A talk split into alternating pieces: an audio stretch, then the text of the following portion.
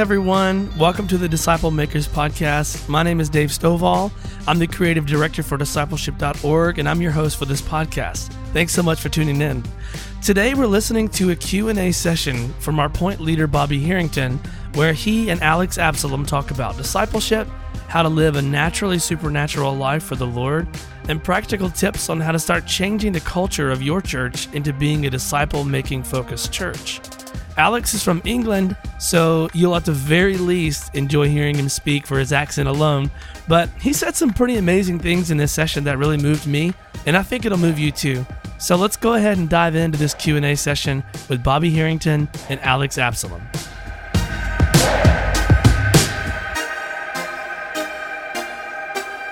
Welcome everybody. I'm Bobby Harrington and I have the privilege of being the point leader of discipleship.org at discipleship.org, we champion Jesus style disciple making. And our vision, or I could say it this way, we won't quit until there's disciple making movements throughout North America in families, communities, and in churches.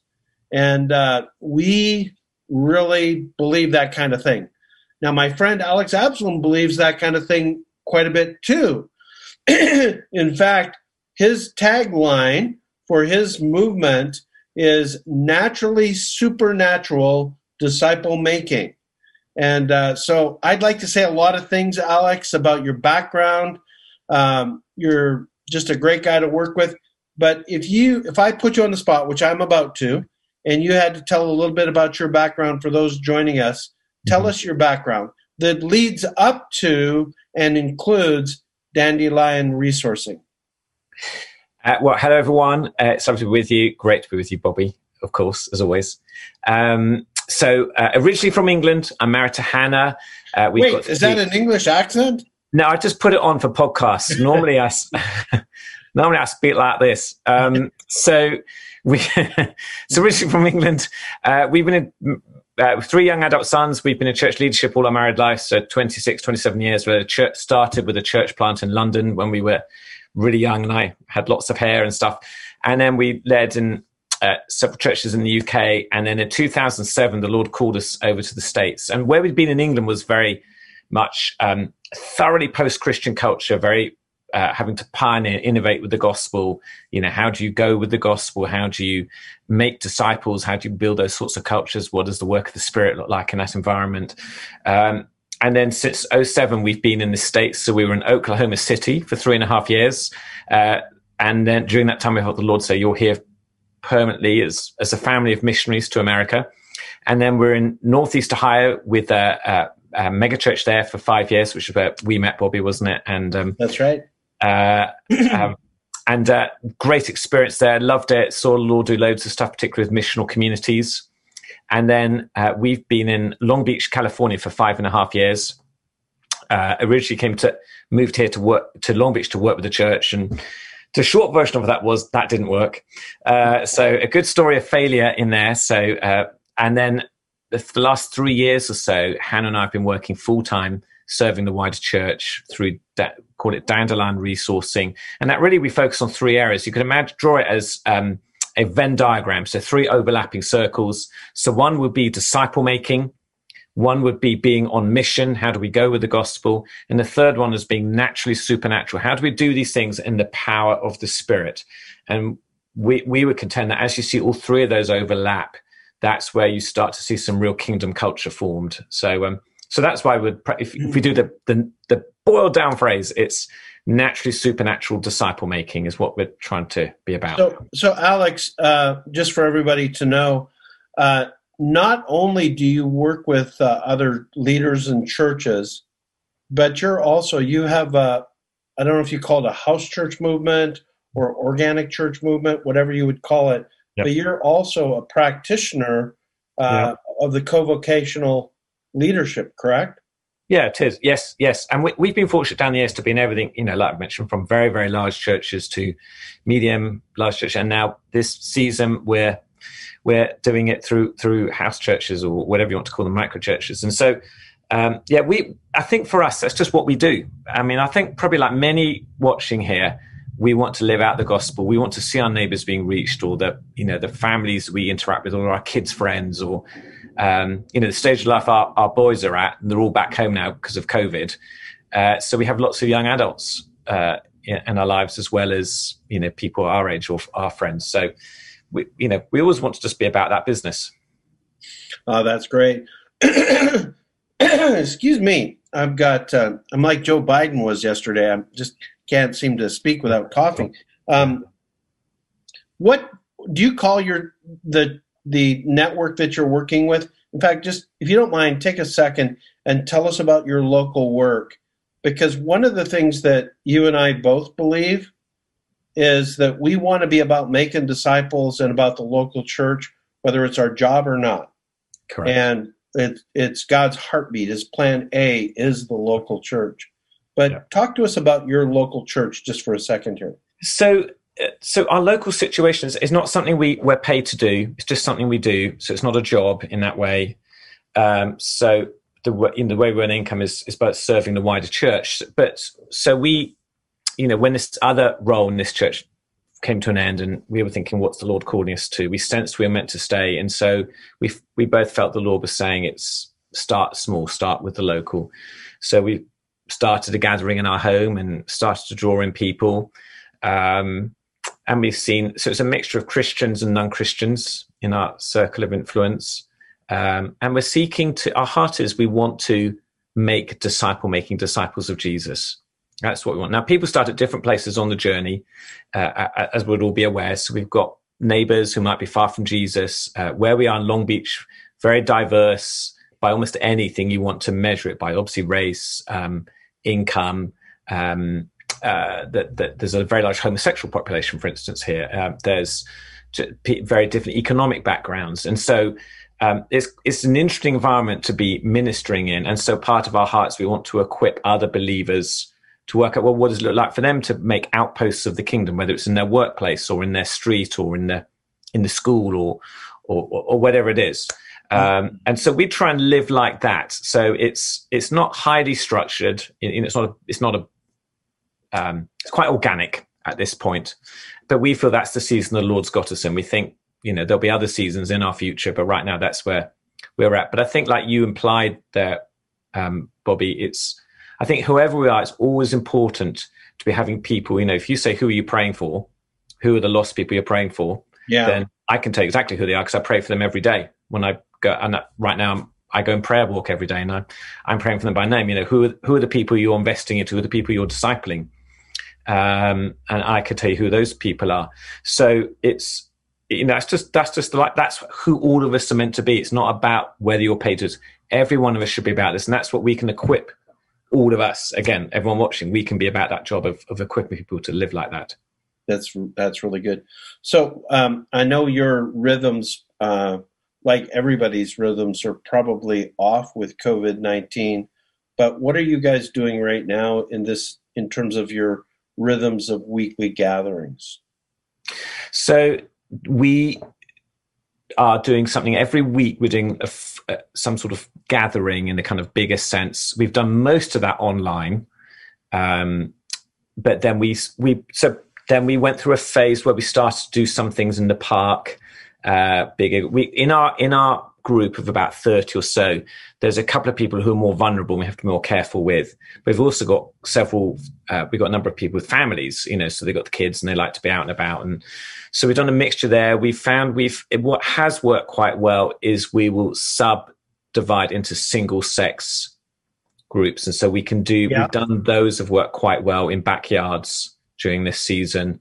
Um, something we did intentionally a couple of months ago is we bought a fire pit, a gas fire pit, so we can that gives you a few more options when it gets a bit chillier.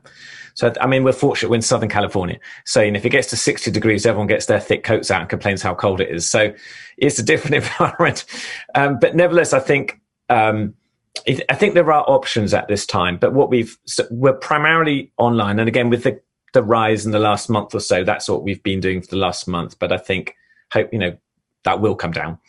Uh, so we're going to look to go back in that direction. So it's that mixture of that, and then just in between times, you meet, you can can get together, meet up with people for a coffee, or um, you know, with phone calls and texts and that sort of stuff, just keeping people connected.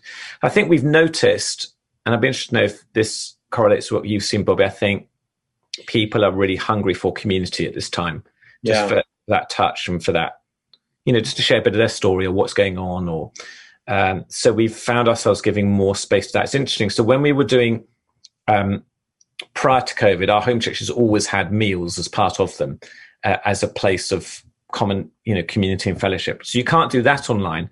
What we found, we did, we stumbled into this. Uh, what we've repl- ended up replacing that, replacing that with is fun. So we always do some sort of game or goofy thing or a favorite hat contest or a whatever it is, um, which is great for the kids. They love that, but it's great for the adults. And I think what it does is it creates this environment where we're not. I think the danger we can have sometimes we can be all about the task, um, and I think it's good to have those more.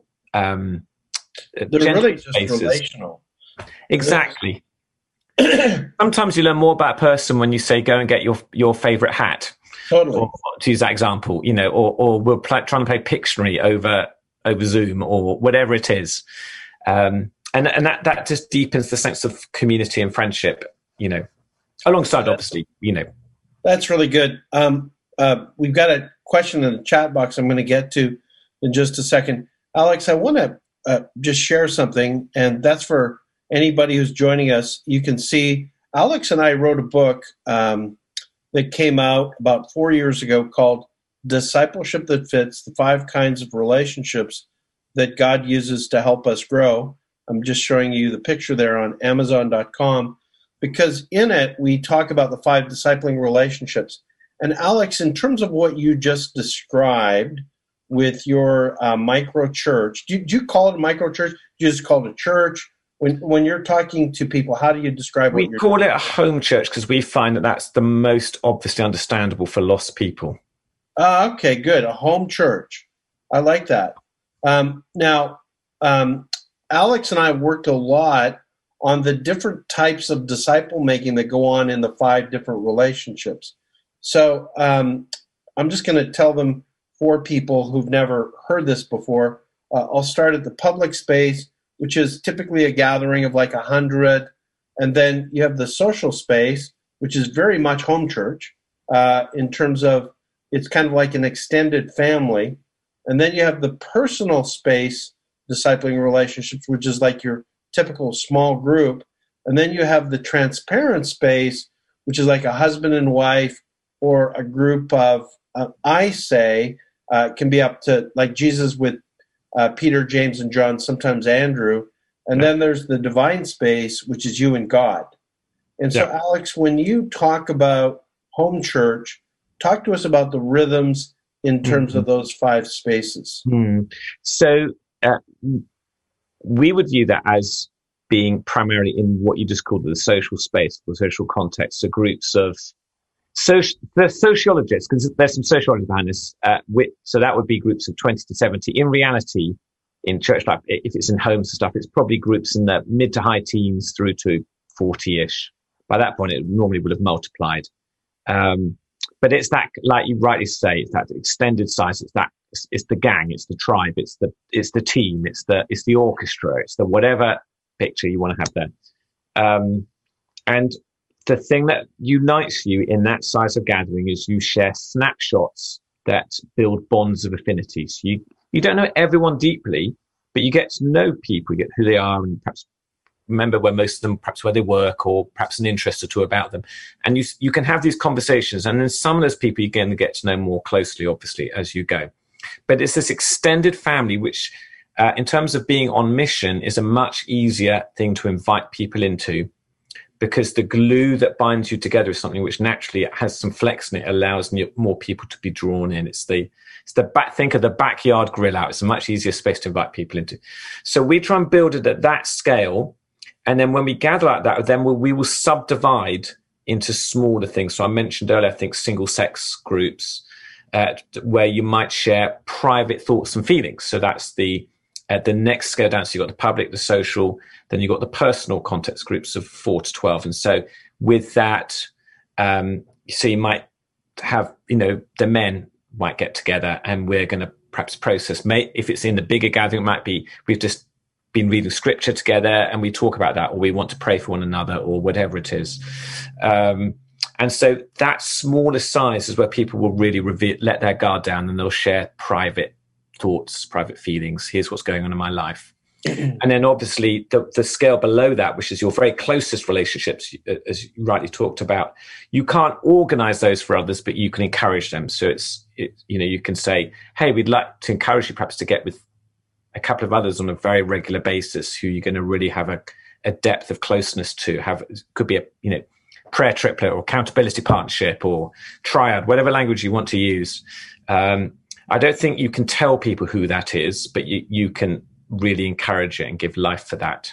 Uh, in, uh, uh, so give um, give value to that, so people have that in their lives. Good. And then the scale above it would obviously be the public context, but that's not really what's going to be happening in a home church environment. Okay, uh, Alex, stay with this. Uh, Bill Cheney uh, says in the uh, uh, the chat box, he says, "I'm sold on the plan for my church to make disciples. I have some people committed to Jesus and want to grow. What specifically do I do?" Uh, here's what I would do, Bill. I would identify, say, 10 people, and I would say to them, What I want to do is I want to invest into you for the next year ahead during 2021. And what we're going to do is we're going to meet every two weeks. Maybe at first it's going to be on Zoom, God willing, we're going to be able to get together in person. And what we're going to do is uh, we're going to help each other grow as disciple making disciples of Jesus. And I think the essence of that for me, uh, for both of us, because know, we've talked about this so much, we, we use slightly different verbiage, but it's the same concept, which is we're wanting people to to have this sense of um, they know. So as they go through life, as they're thinking about how do I how do I deal with money if money's got tight, perhaps at this time, or my work feels really stressful, or my kids are driving me nuts, or whatever the deal of life is. The S, those are all disciple making moments. And what we want people to learn to do is they can discern what is Jesus saying and how are they going to respond in faith. Um, and so it's building that into people's rhythms and lifestyles. So I think what you'd be doing is um, help, helping people step into processing what's going on in their lives or in the places where they lead uh, here's some things that are coming up. And we're really trying to help. Sometimes they're going to know really straight away quickly. Sorry, my words. They're going to know straight away quickly. They know what Jesus is saying. The challenge for them is, are they willing to be obedient? Um, other times, the issue is really trying to work out, oh gosh, I don't know what the Lord is saying. And that's the toughest thing. And once they've got that clear, then the obedience part will follow. Um, so I think it, I would look for some people who you can give some who you would enjoy being with, you want to invest into, they want to be invested into by you. Because if if, it, if there's no relational connectivity, it's going to be a nightmare. Uh, and gather with them on a regular basis and help them work through the stuff of life, because that's the essence of what disciple making is. Now, you can have stimulus material. We can give you some ideas on that.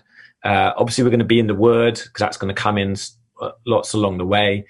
Uh, but it's it's almost like I don't want to focus at the outset on the stimulus material because we'll, we'll, let the dangers will turn it to a program. The essence of it is you're helping people get clarity on I'm learning from Jesus. You know, the disciple, mathetes in Greek, is someone who learns. So we're learning from Jesus as we do life, and you don't have to have all the answers either. But what you're doing is you're helping us good questions, and you yourself are being vulnerable in that environment.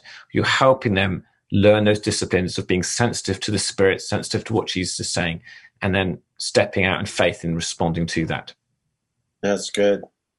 Okay, Rick has a question. He says, What is the best way you have found to cast vision for a, dis- a missional disciple making life? Stories. So it's if you can start to tell stories of lost people who you're starting to impact personally, that makes that makes a massive difference in people's lives. Um, related to that, related to the story, would be this. Here's a question sometimes I ask people: Say, if you're in a church uh, environment, I might say with in other words, with believers, I might say to them, um, "What I want you to do right now is to write down a name." And this name is going to be of someone you know, you care for them. You, you might well say, I love this person, um, but they're not yet a believer. And for whatever reason, they're not going to show up on a Sunday morning. Let's just pretend there's no such thing as COVID. They're not going to show up to a Sunday morning service. And they might have terrible reasons for not doing that. Uh, but the point is, they're not coming. You're not going to argue them into turning up. So, who's that person for you? And then, what would it look like?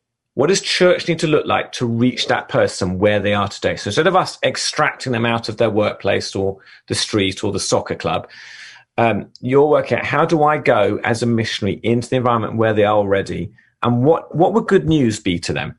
So, for instance, uh, my primary place of mission right now is my neighborhood. So, what does good news look like to my neighbors uh, at the moment in this environment where we are today? Uh, what is the kingdom coming? How would how would they see that and, and, and be really stirred to think differently about the presence of God's kingdom? And now give them pause for thought.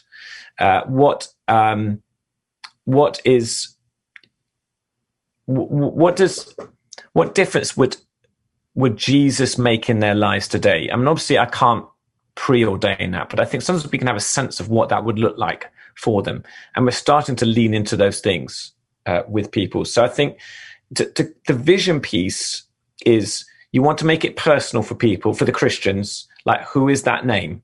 Who are those people you'd love to see? The Bible I think the language we can use biblically is person of peace. Who are the people of peace?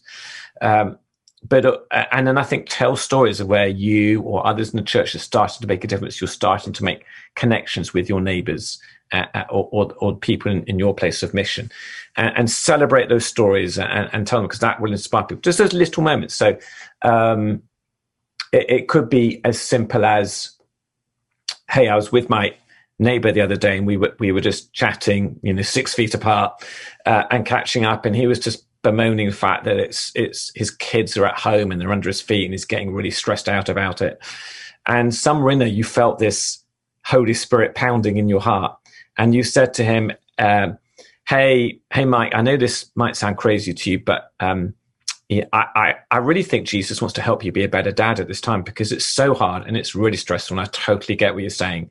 And I think God's got wants to help you. Would it be okay if I just prayed for you, for you as a parent in this time, and that you would know the wisdom of God?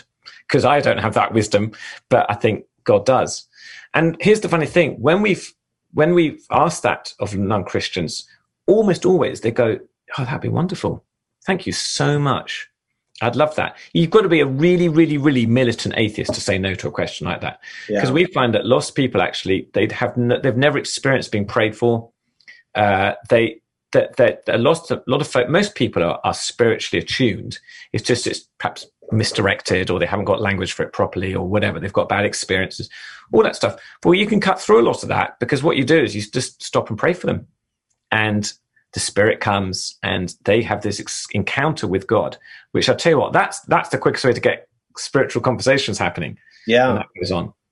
So um, so yeah, so that's probably a long rambling answer to that to that question. Well, I think that that's really good, and you you highlighted in there the core things that you often talk about, and that is praying for people that it's naturally supernatural, that it's um, you're going into their lives, and uh, ultimately you're trying to raise up not just disciples but disciple makers. Alex, take a second and tell everybody about naturally supernatural. What do you mean by that, and why that's important? We can't make disciples in our own strength, and we can't win lost people to Jesus in our own strength. There's lots of skills we can grow in. There's lots of uh, wisdom we can gain, but ultimately it's a work of the Spirit. Uh, you know, salvation isn't something that we can bring. Out, it's the Spirit who brings conviction of of sin, of the need of God. And I think um, it's interesting when Jesus sends out the the original disciples who are with him. Almost every time when he sends them out, he says, um, "Heal the sick, drive out demons." Sometimes he says, "Raise the dead," uh, and proclaim the kingdom has come. And it's interesting how he ties these elements together. It's interesting when you look at his life and ministry, how often um, the proclamation came alongside these acts of power. And then if you look in Acts uh, he says to them, you know, he says, after his ascent, uh, sorry, after his resurrection, before the ascension, he tells them, you know, you've got to wait to be clothed with power from on high. And it's only once Pentecost comes that the disciples become effective at making other disciples and at being on mission. Uh, and of course, we can read the stories of in Acts of how they live that out. And I think the, the, the teaching the rest of New Testament, Paul talks to this in multiple places, uh, goes down that pathway. So for me, naturally supernatural is uh, we all are meant to operate as overtly spiritual men and women and boys and girls. So God has given us equipping and tools and resources that enable us to live like that. So we can access these things that appear to be very supernatural. So, for instance, healing the sick, uh, or having prophetic insight to situations, or setting people free from demonic strongholds in their lives, or, or praying for miracles to take place. We can see these things happen. They're not just history. It's not a history book the Gospels. The Gospels is a living book, and we're meant to live like that today. Uh, but I think the naturally part of it is, I think what's often gone wrong, and why I think sometimes why believers have struggled with these areas is because we've either seen misuse or inappropriate use or abusive use of these things, or so you get that side of things, or alternatively, we just don't quite know how do I do this in my everyday life?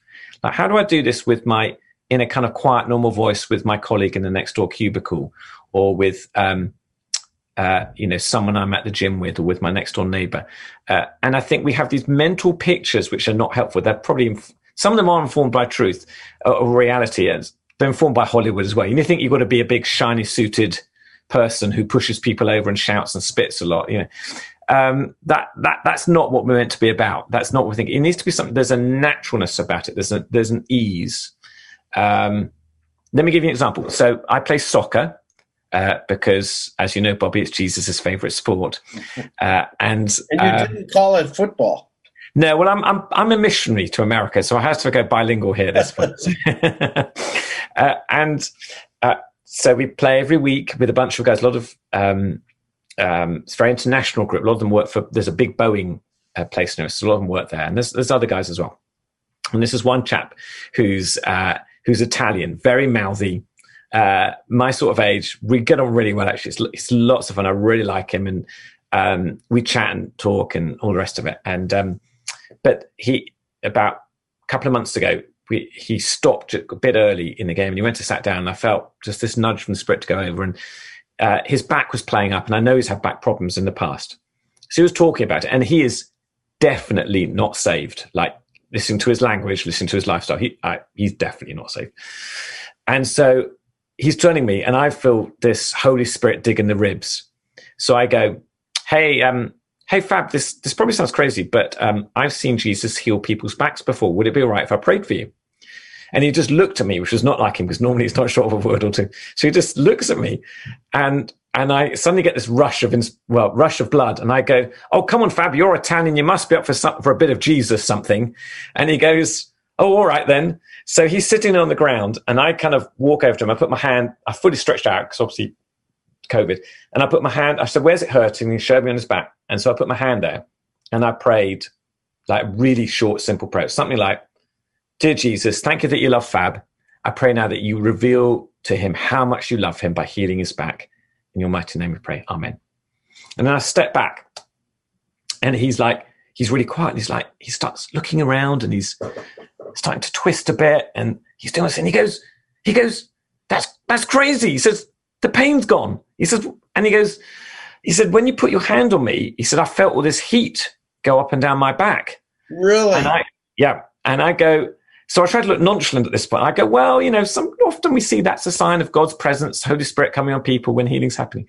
And he goes, wow, that's, that's amazing. And so we chat for a minute and then, then the game kind of wraps up and he's talking to some other people and we're walking off the field, like say five minutes later.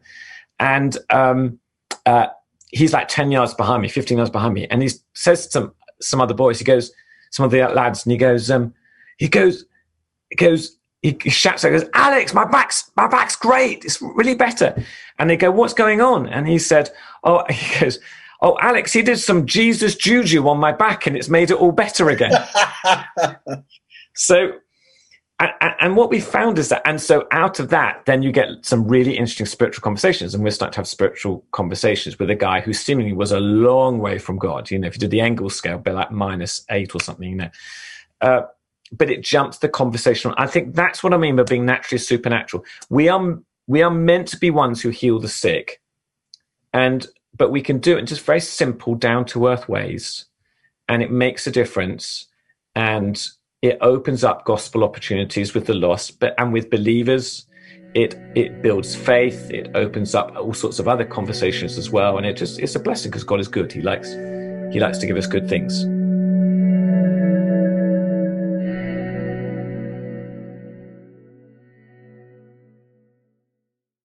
I want to take a quick break and tell you about something cool happening over at discipleship.org. It's our discipleship.org collective. It's an online community for disciples and disciple makers. And if you fit in either one of those categories, then the collective is designed just for you. The website itself is super cool because it's basically like stepping into a virtual church building with a welcome center, an auditorium for our main events, and even classrooms. Right now, you can get free access to this collective with all of its webinars, seminars, ebooks, and even disciple making assessments for you personally or for your whole church. And this is a community, so you can also have the opportunity to connect with other disciple makers. And while membership is free, there's also a premium access option which includes courses, certifications, and online gatherings with other leaders from around the world. So head on over to discipleship.org slash collective and sign up for your free membership today.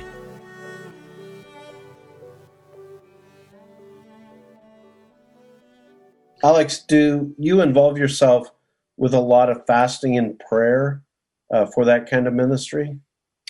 We do do fasting prayer, yes. Yeah. So it's something which, um, I mean, I'm certainly not like an ex, I'm, you know, I'm no guru on it, but we, we regularly fast and pray. Yes. It's something which has been often on part of our probably pattern most of our life. I remember when I was a young Christian reading uh, Richard Foster's Celebration of Discipline. Yeah which talks about that. And I know you know that book well. So, and, and there were, I was fortunate in the first church we, we served and we led a church plant, but there was like a mother church. And the guy who led that, who's still a good friend of mine, um, he and his father was in ministries, full-time ministry as well, and uh, very committed to prayer and prayer and fasting was part of that culture as well. So it's something we learned there. Um, and, but definitely in this season, and probably we've we've not prayed and fasted as much as we've done this year. To be honest, I still hate fasting. I don't enjoy it. But um, there's this interesting scripture. I don't know what you think about this one, Bobby. There's that scripture where the, after the transfiguration, Jesus comes down the mountain, yeah, yeah, yeah. kick this demon out, and they can't get the demon out. And they say later, what's gone wrong? And they, Jesus says, this kind of doesn't come out except by prayer, or, or the footnote is prayer and fasting. Yeah, was in some of the early manuscripts. Exactly. And so if you take the prayer and fasting part of it, you go, what does that mean? Yeah. And there's, I don't think, you disagree with me on this. Here's my th- thinking on it. I don't think he's telling them off for not having fasted in that moment. Because in the moment, they were with the boy and his family. They weren't yeah. like, we're going away to fast for 12 hours before we come back. Sometimes that might be what the Lord says, but I don't think that's what he means there. I think what he means is there's some sort of one of the pathways, we don't want to create a new legalism, but one of the pathways to greater spiritual authority and power is is the discipline of the flesh, disciplining our flesh, as it were. So we we or put more positively, we choose we're just going to be wholehearted in our worship and our devotion to the Lord. And we're going to take on board disciplines that help facilitate that. And prayer and fasting is one of the disciplines that believers have found helpful down the century. Yeah. So so this is interesting because I was actually going to ask you about the demonic. So I'm going to uh, tell you something and then ask about it. So um, I uh, became a follower of Jesus uh, when I was at 20 uh, at the University of Calgary in Canada. And uh, I was discipled in a tradition at that time that we people would call it a cessationist tradition that um, uh, that that held that in addition to the gifts uh, the supernatural gifts of prophecy and tongues and so forth um, passing with the apostles. So did exorcism and things like that. Uh, that that was tied up with the apostles, and when the apostles died out, that didn't happen anymore. Well, uh, when I was ministering in Canada, I had a really uh, life changing experience when we were asked to help a woman who had been raised uh, in the occult, uh, where they literally worshipped Satan. Mm-hmm. And uh, so she would meet with my wife and I, and, and she would tell us stories, and uh, we would pray with her. And and once we prayed with her, and uh, really weird things happened. I was praying for her, and all of a sudden I couldn't remember her name, and it was like mm. what? And mm. then uh, um, there had been an old Baptist missionary who had spent his life working with uh, Indians. There was an Indian reservation mm. uh, near where we lived uh, in Calgary, and uh, he was like, "Yeah, he was all over the whole demonic thing." So I had some more experiences with him. Well, paradigm shifting. I'm going to tie it into when the disciples come down from the mountain uh, and they find out that uh, this kind doesn't come out, you know, comes out with with fasting. Well, it says prayer, and the inference there is intense prayer, and yeah. the early church uh, in some of the early manuscripts had fasting.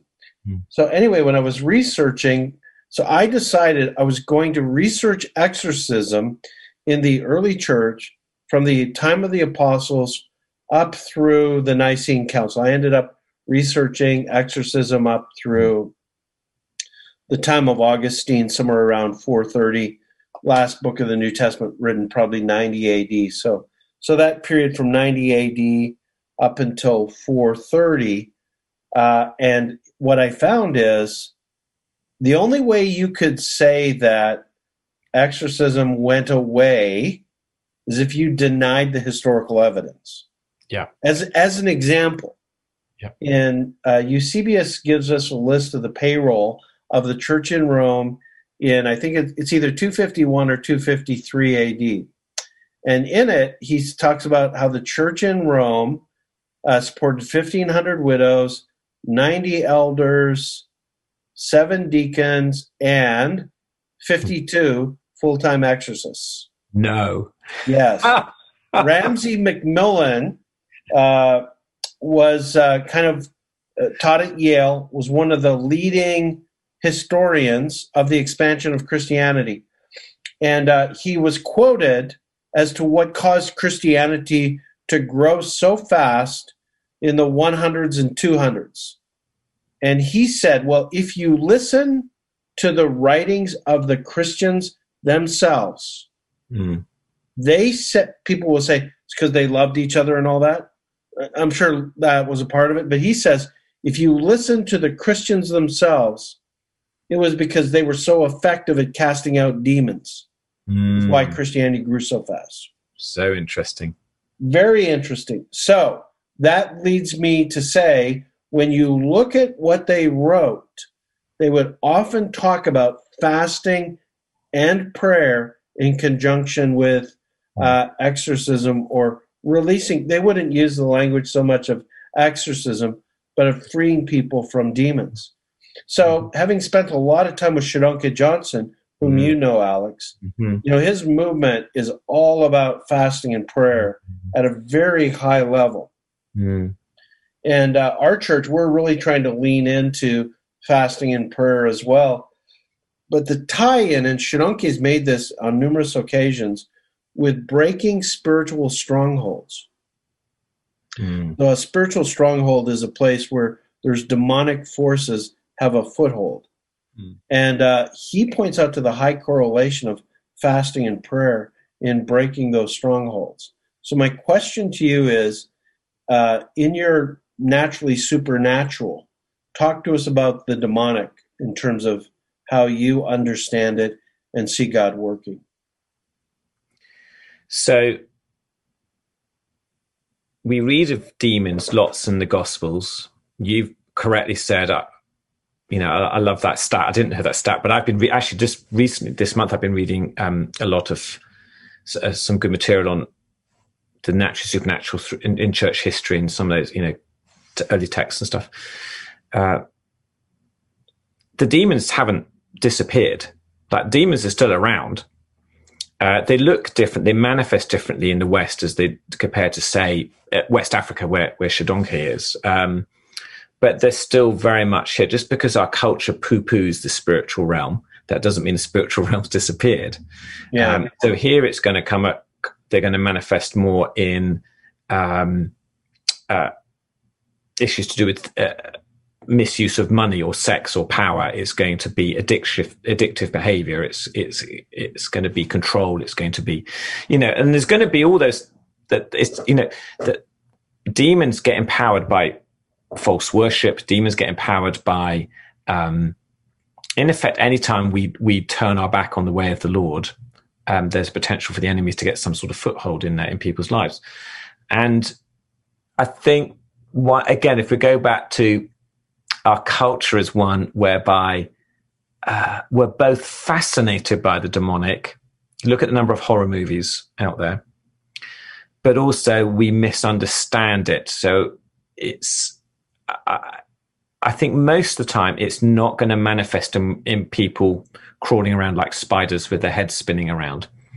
It's it's going to be much more nuanced and subtle like that. But I think there's a heck of a lot of deliverance yeah that that needs to go on in people. Partic- I think uh, I'd, I'd suggest that as we become more and more post-Christian as a culture, the people who start to come into our orbit and start to get to um, drawn to faith, start to, we start to disciple. There's disi- deliverance is going to become more and more normative in the life of the church. Yeah. So um, I've got a couple of questions I want to get to. Uh, Rick, you've got right. some questions. I want to get to those, but I do want to ask this. So how do you how do you broach that topic, Alex? uh, when you feel that uh, someone's difficulties are related to strong demonic activity? What do you do? So, fun enough, we were having this conversation this morning about a, a, situation with a woman, and she's her background is one where she was involved with uh, occult stuff. So she um, she'd messed around a lot with Ouija boards. Her parents had some very dodgy spiritual beliefs. Um, and so, and there was a lot of trauma in her life. And, and you know, we don't oversimplify everything, but uh, part of the conversation, how do we address this with, with this woman? And so I think for me, it would be um, in the context of relationship, in the context of a conversation, you know, someone's going, "Well, I'm really struggling with this thing," and you know, th- there's a there is a spiritual gift of discerning of spirits. So if you're sensing this could be something there, I might say something like, you know, um, this might sound strange to you, so bear with me. But something we've seen happen a lot is that there is a spiritual realm, and there is God, and he's good and he's the creator. He's he's almighty. He is in charge. But there are these fallen angels who are demons that there's not yin and yang. They're not equal but they're still there. And whilst god is the creator and almighty of everything these demons do have some power and influence over us. And um, what we see is that often when there's junk in our lives that can be a place where these these demonic presence have an influence or an impact some sort of control over part of our lives. Um, and I just wonder whether the reason you're struggling with this ongoing addictive behavior, or the reason there's this perpetual nightmares going on, or the reason why you seem to have illness after illness after illness, the reason why you yourself perhaps have said you feel like you're cursed. Well, we believe, you know, sometimes curses are real things. I know sometimes we use yeah. that as language, but also they can be real things. And so I wonder whether if you are up for this, whether it'd be worth exploring that together and, and make some time to pray with you and over you. Um, because uh, you might find that becomes the pathway to healing. But just so you know, we, it's it's a, because it's a spiritual battle. Once you have your eyes opened, there's no neutral territory in this battle. Oh. So it's you know, and then you start to talk about Jesus and all the rest of it. But I think that's the sort of conversation you might have with. Yeah, people. I like that. Would you ever use uh, Neil Anderson's Steps to Freedom? Mm. I've, yeah, his stuff's really good, isn't it? Yeah, I, I, I think it's how we've modified it a bit with his permission, but the idea of um, addressing the demonic in a specific way that he lays out, yeah. um, I think people need specifics. So, yeah, and you may have something as well. In fact, before I get to these last questions, Alex, talk to us a little bit about dandelion resourcing. If if somebody says, "Hey, I like what Alex is talking about," I'd like to develop some of these, uh, like like home church, uh, this kind of organic church, uh, community church type thing. How can they get in touch with you? So we've got a website which is dandelionresourcing.com. Uh, one of the big things we're doing at the moment is so there's a couple of areas where we're particularly finding um, there's a lot of interest right now. So one thing we do is a naturally supernatural coaching cohort. So that's um, a 12 month process. You're with a little group of people, a small group size. And we do it online. It's all on Zoom. And we meet twice a month. And each month there's a theme. So like month one is hearing the voice of God. Month two is healing the sick. Month three is building a natural supernatural theology. And we go through, we, we talk about spiritual warfare and deliverance and faith and all sorts of stuff. Um, and it's a mixture of, we want to do great biblical teaching, very practical. Here's how you do this in reality and lots of uh, and activation exercises. So the homework we do make people do homework, but the homework will be things like, for instance, I think month one, the first homework is uh, in the next two weeks, go and try and prophesy five over five different people and see what happens. And of course, part of it is there's failure, but we learn from failure, and then we give safety rules, so it's not just lunacy. So just there's lots of stuff I won't go into now. So that's a big thing we do. We find that's very helpful for lots of people. So if you're interested, reach out to us on that. And then the other pieces we're finding we're doing a, quite a lot of work with churches and leaders who are coming out of COVID, and we're, we're not coming out, but you know we're looking ahead for beyond COVID. And uh, and I know you're big of this on the Bobby as well, which is we recognise that it's it's we are not going to go back to what it was like before. So if we're just hanging on desperately, thinking, oh, once this is gone, we've all had the the the vaccination and somehow is going to just snap back to what it's like before. It's not going to be like that. The post-COVID world is going to be very different. Yeah. And the Lord has the Lord didn't send COVID, but He's using it, and I think He's concertinaing the timeline to help the church be aware. We have to when we come out. The churches that thrive and develop are the ones that are going to be clear on disciple making. They're going in mission. They're doing it in the power of the Spirit and there's going to be massive, massive opportunity that's there. At the same time, we're also going to be seeing churches close. We're going to be seeing some ministries fold and go under because I think there's going to be more of a, a shaking out like that. Yeah. Um, no, I, I think that that's right. Well, let me let me get to these questions. Uh, Rick's asking um, again in, in terms of a home church context, like what you're doing, or micro church or missional church, um, connecting with uh, uh, unbelievers. He asked the question: um, Do you have believers and unbelievers in the group? Which, of course, you yes. do. But talk to us about how you connect the non-believers into a group of believers like that? So um, we try and make everything accessible to to unbelievers, unless it's like a leaders meeting. But we always say you can always bring friends. Everyone's welcome. Uh, make it part of the culture. So there's no kind of secret stuff in that way. And I, I would just say, to, I think it's it's built upon you being personally a witness into your place of mission. I think as a group, you can perhaps do some serve things or some outreach things, uh, which help facilitate that. And uh, so whether it's you invite people to come and join you in something spiritual, you invite them to come and join something social, or invite you to join you in some sort of serve thing, you'll find there's lots of ways to draw lost people in. So um, have I got a quick, quick New Year's Eve idea, Bobby? I'll go really fast on this. I know we're near the end of time. So something we're going to do is um, uh, this this year has been a year of great loss and trauma and disappointment and frustration and for, for, so many people. I think most lost people haven't had a way to process that effectively.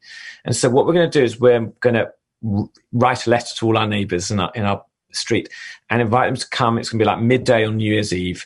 And we're we're going to come and gather. We're going to take 15 minutes and we're going to, uh, uh, what we'll actually do is when they get here, is we're going to give them a piece of paper and say, write down on this um, just some of your things that have been disappointments for this year, that, that your losses and so on. And they're not going to share it to anyone. And then what we might do is say, if a few people want to share some of those, we'll do that. And then we'll pray. So we'll just need to pray. Like, we'll give these things back to God. Uh, we'll give them to, I don't think from God. We give these things to God. And then we'll have like a brazier going and we'll invite people to burn these things as a way of saying, I'm letting go of this stuff. And then the second half of this will be we're going to give them a card which will say something like my prayer slash dream for 2021 and on the bottom we'll probably put something like blessed to be a blessing and get people to again write it or draw on it whatever what they would love and then we're going to again we'll hold them we'll we'll pray we'll get a few people to share them, pray over it.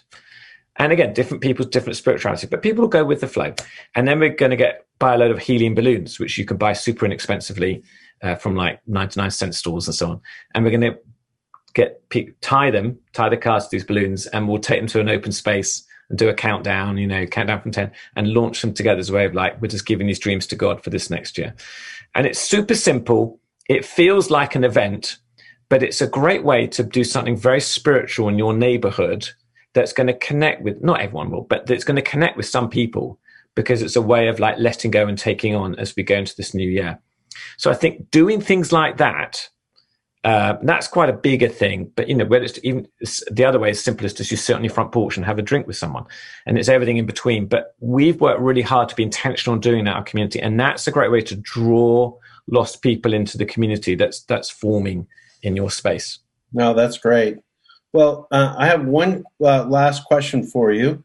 Um, but before we get to that, I think Dave's going to show uh, just a brief invitation for people to join with us in our holistic disciple making masterclass.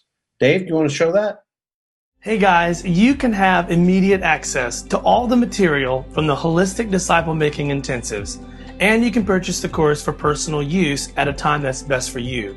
It's called our Holistic Disciple Making Masterclass and Certification. And with it, you get access to all the in depth discussions in video and in written form, online assessments, and you get discipleship.org's certification. So for more information, please click the tab below.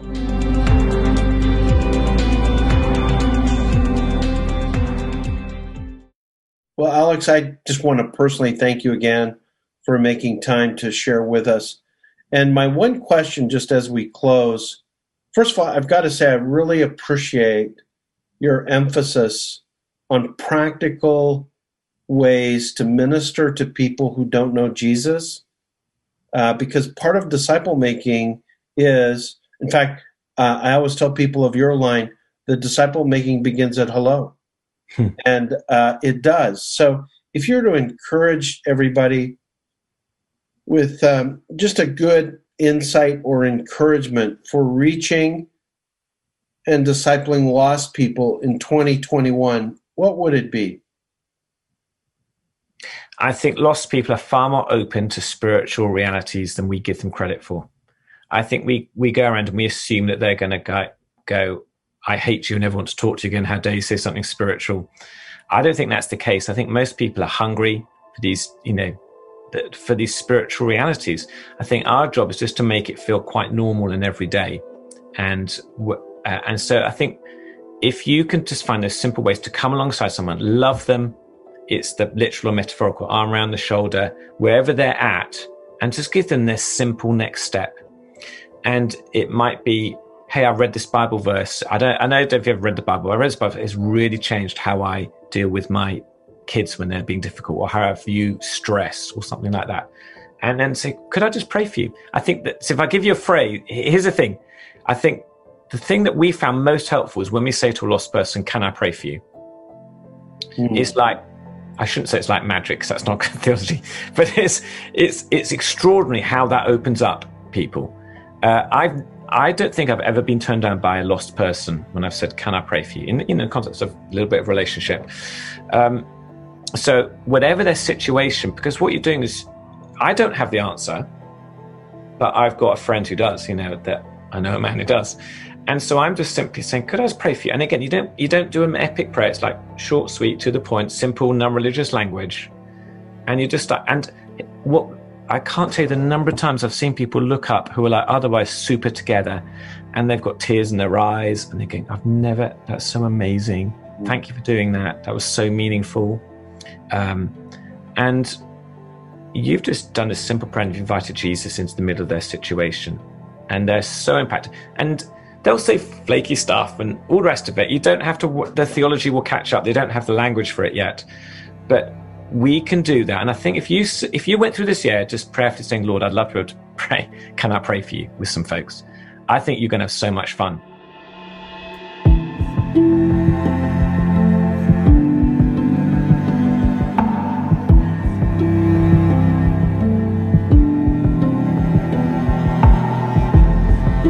So that was Bobby Harrington and Alex Absalom. And man, I hope that podcast moved you as much as it did me. Just hearing the simplicity of just asking someone if you can pray for them. That's such a powerful thing. I mean, how powerful is that when we as believers have another believer ask us that? That's powerful to us. Imagine somebody who has no context for that kind of selfless love. You know, that's got to be such a powerful thing and such an easy way in to sharing the gospel.